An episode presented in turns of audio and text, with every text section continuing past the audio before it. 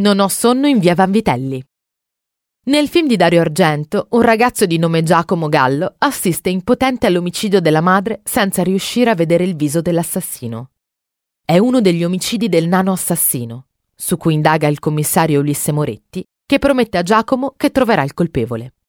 Il presunto serial killer, lo scrittore Vincenzo De Fabritis, viene ritrovato affogato con un colpo di pistola alla testa. Tutto fa pensare a un suicidio e il caso viene chiuso. Ma dopo 17 anni, in questa scena, dopo averlo visto recuperare dalla cantina della villa De Fabritis il pupazzo di un nano, Giacomo e Gloria decidono di seguire Leone, il barbone.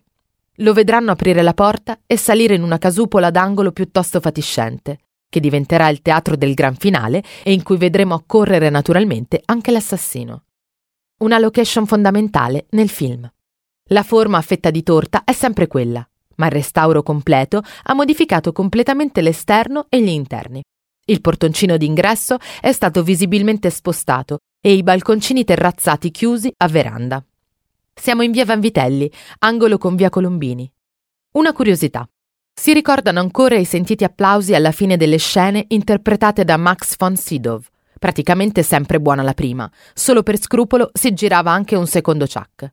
Von Sydow si affezionò molto al personaggio di Ulisse Moretti, al punto da proporre a Dario un eventuale Non ho sonno 2.